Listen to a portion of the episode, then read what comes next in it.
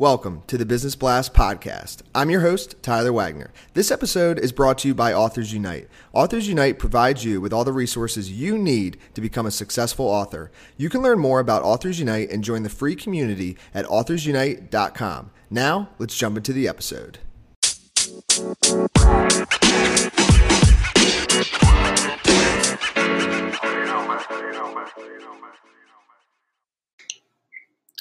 All right, everyone, welcome back to another episode of the Business Blast podcast. I'm your host, Tyler Wagner. Today I have Mikhail Tank with us. He is an entrepreneur, radio host for the Archetypal Mosaic, author, performance artist, and an archetypal coach. So, welcome to the show.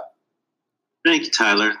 Thanks for having me. Hello, everybody course. I'm pumped to have you on, man. Um, we'll dive into the first one. The first question I have for you is what is the best story from your life that has an underlying valuable message? So, when I was about 12 years old, I was kind of struggling with identity. And um, what came to me, through me, and through my soul is something that came to be known as Dark Soul, later Dark Soul Theater. And basically, uh, the story is that there's a big difference between negativity and darkness a lot of people are afraid of darkness because you know they consider it negative. But there's a big separation between the two and from darkness i create light um, and negativity i just stay away from. So my entire art form which has happened for several decades uh, including theater and music and books and movies and things all come from this uh, concept which came to me from the soul and what is the most valuable piece of information we should know that is within your expertise or industry? Well, let's see. Um, most valuable piece of information from my expertise.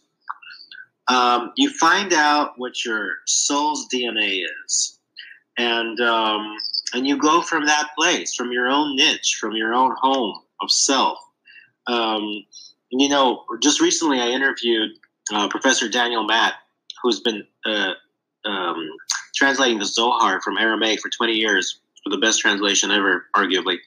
And um, this incredible interview and the entire collection are available.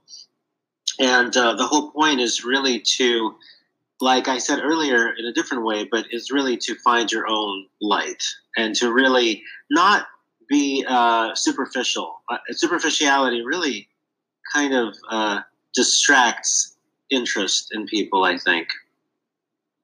And what's your best piece of overall business advice? So, not necessarily industry specific. I don't have any specific. I, I've actually yet to figure out the best business advice aside from creating meaningful relationships. I think, like, um, yeah, I think relationships, you never know what they can turn into. So, mm. it's really good. You know, even if you get irritated by flakes and rejection, which I do get irritated by those things, um, it's really good to try to um, uh, keep the relationships going because you never know what they can bloom into. And if you could give your younger self one piece of advice, what would that be? Um, I would tell my younger self to um, always feel exceptionally comfortable uh, and never feel like I should give a crap about any negative feedback from others. Oh. And maybe that might lead into this next one. So, in your opinion, what is the key to happiness? Well, I think the key to happiness is written in The Bluebird by Maurice Maeterlinck, a Belgian author. And um, it's just the perspective that you have in your life. You can have positive or negative perspective, and the way that you react to things and how you perceive them is really the key to happiness. And I work, I'm working on that myself. And uh, what is the best book that you've read, and what was the number one thing you learned from that? One of the best books I've read, because there are many, is The Catcher in the Rye by, of course, J.D. Salinger. And um, the power of an individual voice, no matter um, if it's um, amateur or professional, the fact that it's a growing voice, that you're growing and learning, is the key. Because um, if you think that you're, you know, like everybody says that if you think you've already figured everything out, then you're kind of stuck. So in the book, you have a, a constant river of movement. I like that. And what is your favorite quote and why? Um, one of my favorite quotes, again, I have many, is by Sigmund Freud, and it, who I, whom I adore, by the way. And his one of his great grandchildren was on my show recently. Um, is the mind is like an iceberg; it floats with one seventh of its bulk above water.